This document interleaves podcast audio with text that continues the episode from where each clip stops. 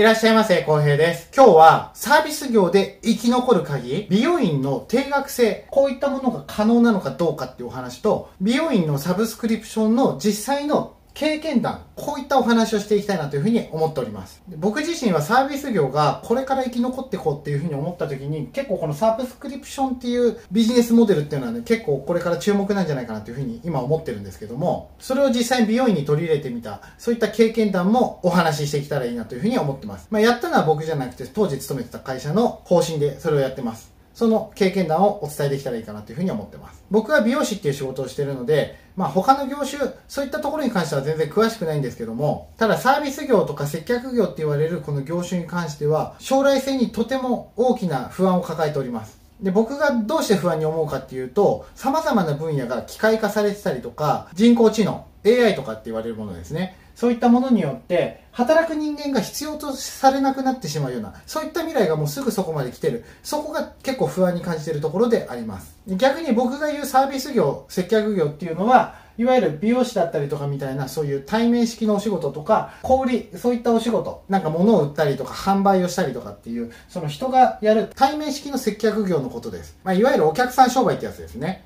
で、こういった働き方、仕事の仕方っていうのが IT が発達したこの世の中で大きな転換期を今迎えてるんじゃないかなというふうに思います。だから少なくとも美容師の仕事がすぐなくなるとは思ってはいません。だけど、機械が人間の髪を切ったりとか、染めたりとかするっていう、そういう技術的な進歩っていうのは、もう現段階でも割とできるんじゃないかなっていうふうに思ってます。だから安全面さえクリアすれば、結構機械に髪を切ってもらったりとかね、そういったことぐらい結構簡単にできるんじゃないかなっていうふうに思ってます。ただ AI とか使って機械を導入するよりも、美容師を安くこき使ってる方が、実際はまだ安上がりだから、この商売が成り立ってるっていうふうに思ってます。だからそういった意味ではすぐ美容師の仕事はなくならないかもしれないけど、ただ職種によっては実際に対面式の人間を排除して機械にしちゃった方が安いから、実際に仕事がなくなってる分野のもの、お仕事っていうのは実際にあるかなというふうに思ってます。で実際機械の世界で考えたら製造業とかでももうほんと1ミリ以下のそういった繊細なお仕事切ったり加工とかそういった作業を機械はもうできちゃってるのでしかもそれを超高速で行ってるわけです。で命をかけた繊細な手術とかそういったものも今機械でもできてしまったりします。だからそういう意味では美容師の仕事を機械が代用するっていうのはなんか簡単なんじゃないかなっていうふうに個人的には思ってます。機械の方が多分正確に再現度高くなんかカットぐらいできるんじゃないかなっていうふうに僕は思うんですね。だから人間が生き残っていくために機械に仕事を奪われないようにするためにはどうしたらいいのかなっていうふうに考えた時にやっぱり我々が人間として進化を続けていく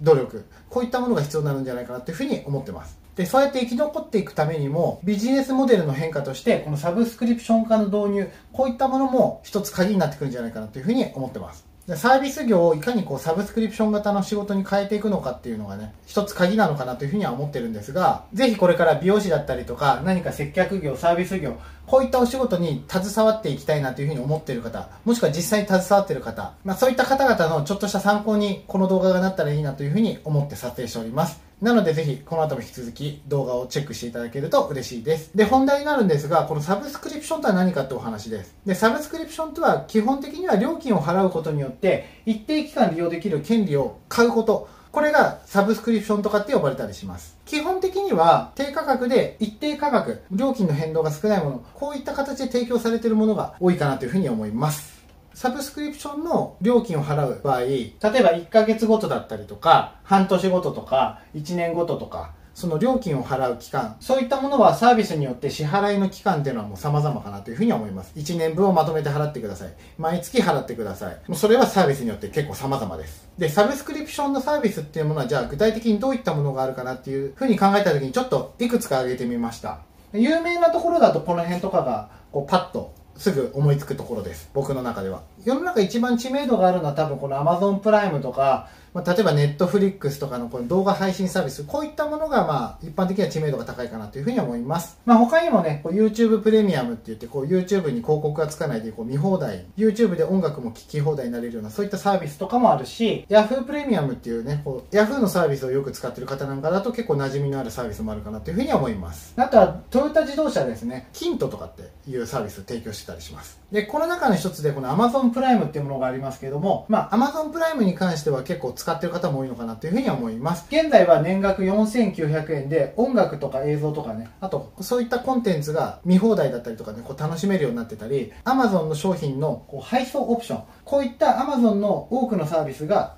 結構定額で使い放題になってるっていうのがこの Amazon プライムの大きな魅力になっております。サブスクリプションは例えば水道光熱費とかみたいに使った分に応じて料金がかかるこの従量課金っていうシステムとはちょっと違ってもうどんだけ使っても使い放題。定額で使い放題なサービス、こういったものが結構魅力になってます。サブスクリプションはそういった形のものが多いです。 Netflix で動画見放題だったりとかね、Hulu で見たい動画をもう何回でも好きな時いつでも見れるみたいなね、そういった使い放題なサービスっていうのは魅力です。で、その中でも呼び名は違うんですが、例えば家賃っていうもの、これも一種のサブスクリプションみたいなものじゃないかなっていうふうに僕は思います。一定額を払うことで、まあ借りたお部屋はまあ自由に使ってくださいよみたいな風にね、なってるわけですから、まあこれも一種のサブスクリプションですよね、家賃は。今の世の中っていうのは結構幅広いジャンルでサブスクリプションのサービスっていうのは誕生しました。まあさっき言ったみたいに例えば音楽だったり映像の世界だったりとか、まあそれ以外にも例えば雑誌の読み放題、おもちゃの借り放題とかね、なんかいろんなサブスクっていうのがいろんな会社から提供されてます。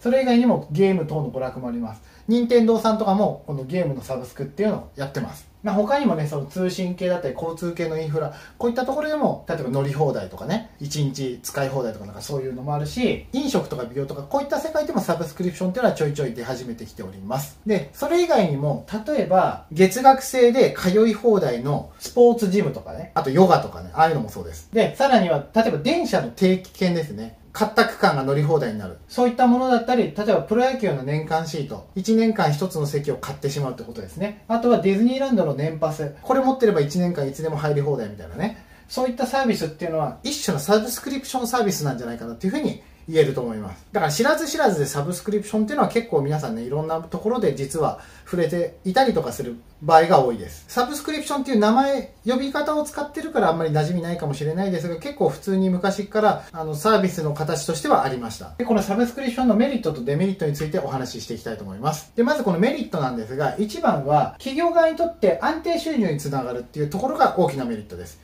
で、これはうまくやれば、今回のコロナ騒動みたいに、景気が一気に悪くなってしまって、世の中が不況に陥ったとしても、月額とか年額とかでお金をもらってると確実な収入を得る。そういったことができちゃうので、まあ、そのサブスクリプションっていうのはそういう意味ではすごく安定収入っていう形になるので大きな魅力になってます。で、それをすることによって顧客確保につながったりとか、もしくはそういったお客さんのデータ収集、お客さんたちのその動向を見ながらデータ収集をしたりして、より良いサービスをさらにこう提供することにつなげたりとか、そういうことができるようになります。で、そうやって見ることによってあまり使われてないサービスとかコンテンツとかを削ったりとかして、さらにこう無駄を減らしたりとか、そういったこともできるから今後の事業計画を立てやすくする、そういったことがメリットにつながったりします。で逆にデメリットは何かなって考えると、これですね。定額になっちゃうことで逆に大きな利益を出しにくくなってしまうってところです。で、これによって、さらには使い放題とかそういう風になった時に仕事がさらに増加することによって、働く人の負担が増してしまう可能性があるってことです。なので、サブスクリプションとかその定額でサービスを提供するっていうものに関しては、実際は定額サービス以外にも付加価値をつけて、さらにその定額のサービスのお金以上にもっとお金を使ってもらえるような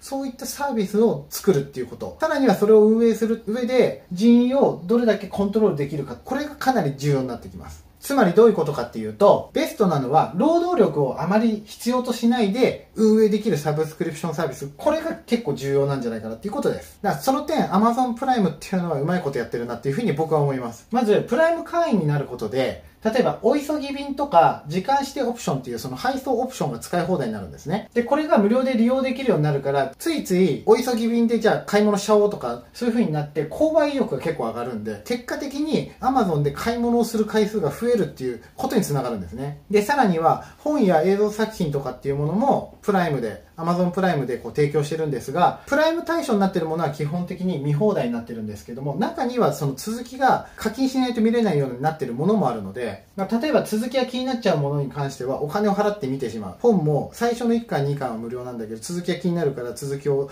じゃあ Amazon で買ってみちゃおうみたいな。お金を使わせることがうまくできてるんですよ、このサービスは。で、さらには Amazon プライム回避っていうのが、日本だと昨年会費が1000円値上がりしたんですね。で、アメリカだとプライムの会費は1万円を超えるっていうふうにね、なんか言われてるんですけども、実際そうらしいんですよね。それに比べたら日本の年会費っていうのはだいぶ安くなってはいるんですけども、まあでも1万円超えててもね、なんか会員はね、減らないらしいです。全然減ってないらしいですね、アメリカは。日本でもだからそれに伴ってだんだんアメリカみたいにこう価格が1万円近いような金額にだんだん値上がっていくのかもしれないですが、でもそれだけの価値っていうのを今後も Amazon は提供してくれるんじゃないかなっていうのは期待できます。その会費を払うメリットのあるサービスの提供っていうのをね、こう Amazon は期待できますよね。だからサブスクリプションのなんかこう理想的なビジネスモデルなんじゃないかなっていうふうに僕個人的にはすごく思いますね。もうとっても参考になります。このやり方は。で、最初にちょっと触れたんですが、このサブスクリプション型の美容院で働いた経験、これについてちょっとお話ししたいなというふうに思います。で、僕は10年ぐらい前に、サブスクリプション型の美容院で働く経験っていうのをしました。まあもちろん当時はサブスクリプションという言葉がなかったので、違う呼び名をしてたんですけども、もちろんスマートフォンとかも浸透してない時代だったので、もうみんなガラケーでこうやり取りしてる時代でした。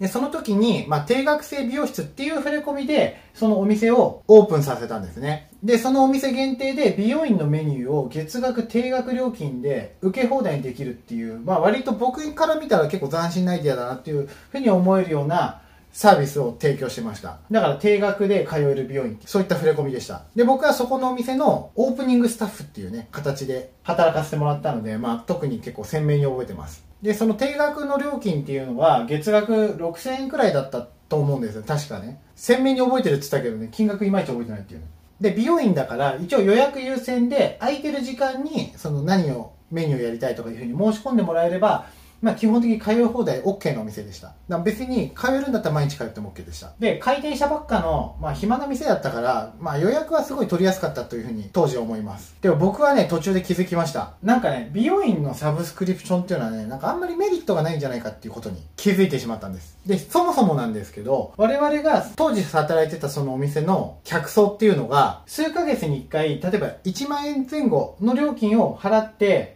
カット、パーマ、カラー、トリートメントとかね、そういったものをやってるお客さんっていうのがある程度こうターゲットだったんですけども、だからそれなりにお客さんもついたんですね。それにもかかわらず、結局思うように安定した利益が出せなくて、まあ1年ぐらいでちょっとね、お店は閉店してしまいました。まあ、もちろん僕ら従業員の技術力のなさだったり、営業力のなさだったりとか、そういったものが伴ってなかった可能性っていうのはあります。でも僕は思ったんです。毎月6000円を支払って美容院に行きたいっていうふうに思ってる人っていうのはなんか少なかったんじゃないかなっていうふうに思います。だから逆に定額制っていうシステムにしたことによって売り上げがあんまりいかなくなっちゃったんですよね。だから結果的に仕事は多いんだけど低単価だからなんかあんまり売り上げが良くないみたいなね、そういった現象が起きちゃったんですね。で、あともう一個反省点なんですが、申し込みのシステムに結構ね、欠陥があったかなというふうに思います。まずね、クレジットカードが使えないっていうね、デメリットがありました。銀行振込銀行引き落としのみでしたね。で、これ多分決済手数料をね、こう、上の人たちがね、ケチってしまったっていうのがあると思うんですが、もっとね、こう、インターネットを活用した手続きとか、そういったものを簡単にできるようにしといた方がなんか良かったんじゃないかなっていうふうに思います。で、さらにね、銀行引き落としっていうのはね、こう、意図的に口座の中に残高を入れとかないようにして引き落とせなくするっていうことができちゃって、それをする人がね、ちょいちょいいて、勝手に休会、あの、今月は行かないのでお休みしますみたいなことをね、やっちゃう人がいたんですね。毎月お金を払って美容院に行くっていうのをね、こう、したいって思ってる人がね、意外とそんなに多くないんじゃないかなっていうことです。で、そもそも、低価格で商売するってなると、結構ね、その、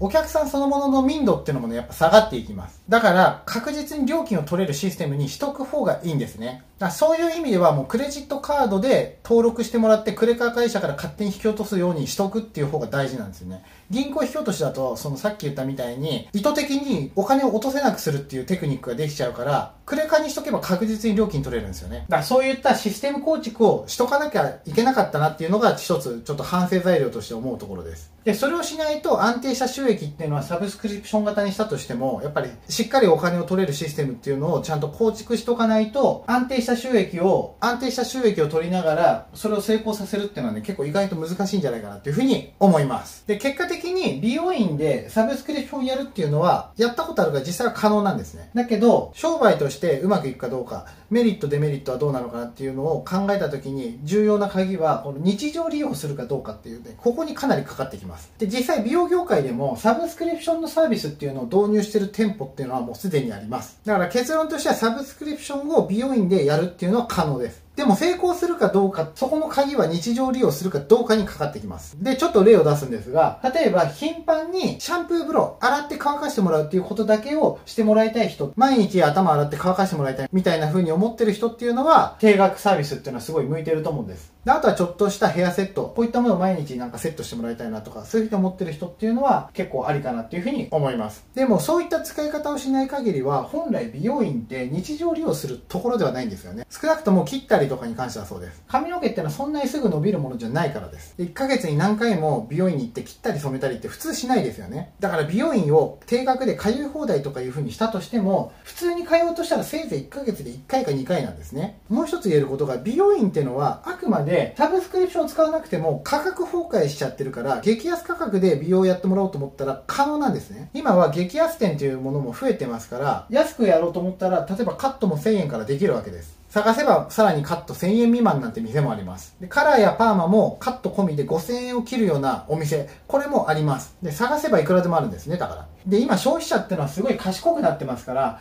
ちょっとでも安いサービスを見つける能力っていうのはね、皆さんどんどん上がってます。で、月に1回のカットとかカラーパーマとかしかしないんだったら、まあ僕が言ったようなそういう定額制の美容院とかに毎月6000円を払って通わなくっても、行きたい時にだけ低価格な料金を払って美容を受けるっていうことが可能なんですね。だからそういう意味では別に6000円の定額料金っていうのは大して別に安く感じないんですね。で、しかもしかもですよ、激安店とは言っても、なんか求められる技術だったりとかそういったものっていうのはなんかね、年々すごく上がってます。髪の毛の仕上がり、品質、こういったものをね、結構求められることっていうのはね、もう当たり前になってきてるんですよね。安いから技術大丈夫かなっていうふうに心配して、安い店に行かないようにしてるみたいな人っていうのはね、なんかだんだん減ってきてるんじゃないかなっていうふうには、僕自身思うとこですね。いや正直ね、この安い店でここまでするんだっていうふうになんかやっぱ思うこと多いですもん。僕自身も。むしろ若い時よく俺、この業界でやってこれたなと思いますね。今の美容業界っていうのは行きたい時に激安料金を払えば、それで済んじゃうんですね。だから消費者にとっては手間をかけて毎月定額を払うっていうそういった申し込みとかそういうことをしなくっても別に安く美容院に通えちゃうっていう、もうそういった世の中になってるんです。サブスクリプションで美容院に通うメリットっていうのがね、こう今の日本の世の中にはないってことです。じゃあどうしたらサブスクリプションションはいいのかなっていうふうに思ったら、単純にもうシャンプーするのが肉体的に大変な、まあ、高齢者、おじいちゃんおばあちゃんだったりとか、例えば水商売の姉ちゃんたちの髪の毛のアップセット、こういったものを定額で提供するっていうのもありかなと思います。毎日出勤するたびに髪の毛セットしに行くわけだから、そこを定額料金で提供するっていうのが、まあ、サブスクリプションとしてはなんか一つありなのかなっていうふうに思います。でもそういった姉ちゃんたち相手にしてると、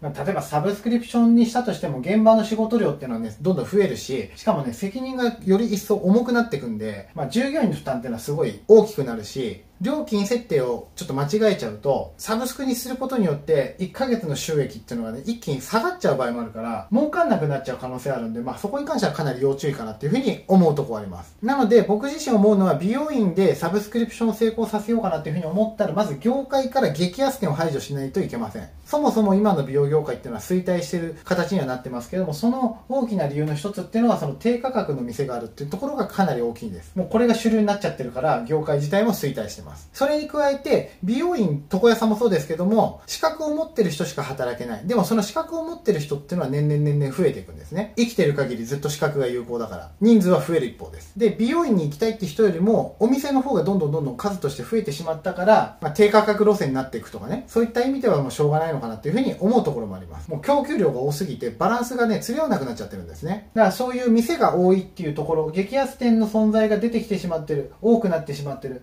そこに関関しては、サブスクリプションのメリットをなくしてしまってるっていうのは事実なのかなというふうに思います。だから僕自身は現時点で美容院でサブスクリプションをやるっていうのはあまりメリットがないというふうに思ってます。で、それを成功させるには何か他の店とやっぱ違うような唯一無二の独自のサービス、付加価値、こういったものを提供していくことの方が、なんか重要だし、それをやった方がなんか逆に流行るんじゃないかなというふうには思います。でもそれをやろうと思ったら、あえてサブスクリプションでやる必要はないんですよね。だから美容師一人一人が独自性を出して売れるために努力すること、こっちの方が僕は美容業界にとってはなんかすごく重要なことなのかなというふうには思います。例えばね、YouTuber 美容師とかになってね、存在を示していくっていう知名度を上げる有名になるとかね、そっちの方がなんか重要かなというふうには思います。まあ僕が今やってるようなこういったことですね。で、しかも、業界でそういう安い店を排除しようとか、逆にサブスクリプションネットワークに取り込もうかなっていうふうに思ったとしても、今パソコンとか機械とかに弱い美容院のオーナーっていうのもね、ものすごく多いんで、まあ、そういった方々をね、えー、取り込んでいこうと思ったらやっぱ時間かかるんですよね。そういう最先端のネットの世界に取り込もうっていうのは。結構きついんですよ。